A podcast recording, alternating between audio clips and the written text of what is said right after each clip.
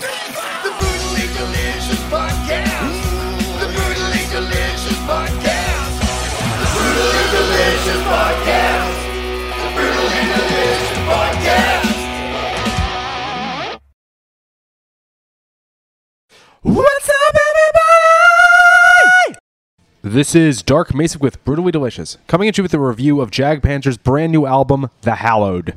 So, I've been a fan of Jag Panzer since 2008 or so. Like a lot of people, when Chris Broderick joined Megadeth, I went back and listened to them because I had a huge boner for his playing. I've always been most partial to Thane to the Throne and Casting the Stones, and I confess right now I did not listen to the Deviant Chord when it came out just because I was very busy with life around that time. So this is my first new Jag Panzer since Scourge of Light came out in 2011. And I can honestly say after listening to this album, fuck yeah, the boys are back. Everyone sounds like they did back in the early aughts. It's incredible. I think most of the band members are pushing 60 right now. For sure, Harry is. Yet it sounds like a band that's fresh. Those vocals do not sound like they've aged a day. Stylistically, it's kind of what I would have expected them to release around 2015 or so, however many years after Scourge of the Light. The band is not selling out. They're not trying to become any more mainstream. They're just doing what they do best, which is kick ass power metal. Getting into some songs. The opening track, Bound As One.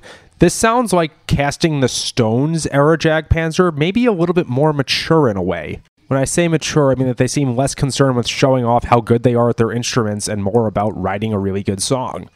I was unfamiliar with who their current lead guitar player is. I knew it was not Chris Broderick, and I thought I heard that Joey Tafolla left. Tafolla, how do you pronounce that? Well, Ken Rodarte, you are doing a great job, dude. These solos sound amazing. They have their own distinctive style. I did not think they sounded like either of your main predecessors.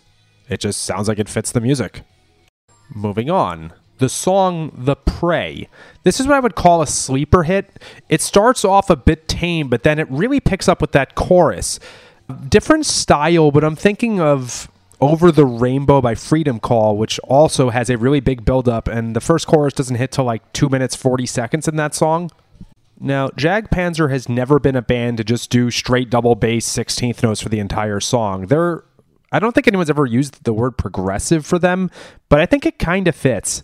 Even so, I'd say stylistically they're a little closer to something like Blind Guardian. Obviously, the vocal styles are not nearly the same thing and they're not quite as symphonic. I just mean that it is that power metal vocal style and somewhat the guitar style, but it doesn't sound like Dragon Force or Rhapsody or Iced Earth. The song Stronger Than You Know.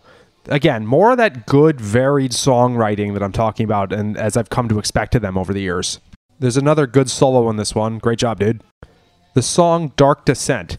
Now, here's a really good burner, more of the 16th stuff I just said they don't do all the time, which of course makes it stand out that much more. This is reminding me of something off of Thane to the Throne. I didn't sleep well last night, so I can't place which song it is. There are like 15 songs on that album anyway. And last but not least, by a long shot, the album closer Last Rites. Great songwriting here, and this is a great epic thing. It's about nine minutes long, of which the last minute's narration. It might be a little hard to listen to this one out of sequence because there clearly is a story to this album, but in context, oh my god, it's amazing. Well, it's certainly refreshing to see a great band come back. And with that level of vocal talent maintaining until this point in time, like f- 39 years after Ample Destruction, this band might very well have their best days right in front of them. Rock on, dudes. Hello, Tom May here, host of Future Friday. I've spent the last 15 years on the road with my band, The Menzingers, where I've met all kinds of wild and fascinating people. So I started a podcast.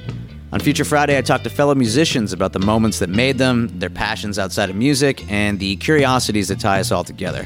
I've also talked to the likes of UFO researchers, magicians, soldiers, and documentary filmmakers, and I'm constantly searching for folks that can shape and change our view of the world. You can check out Future Friday wherever you like.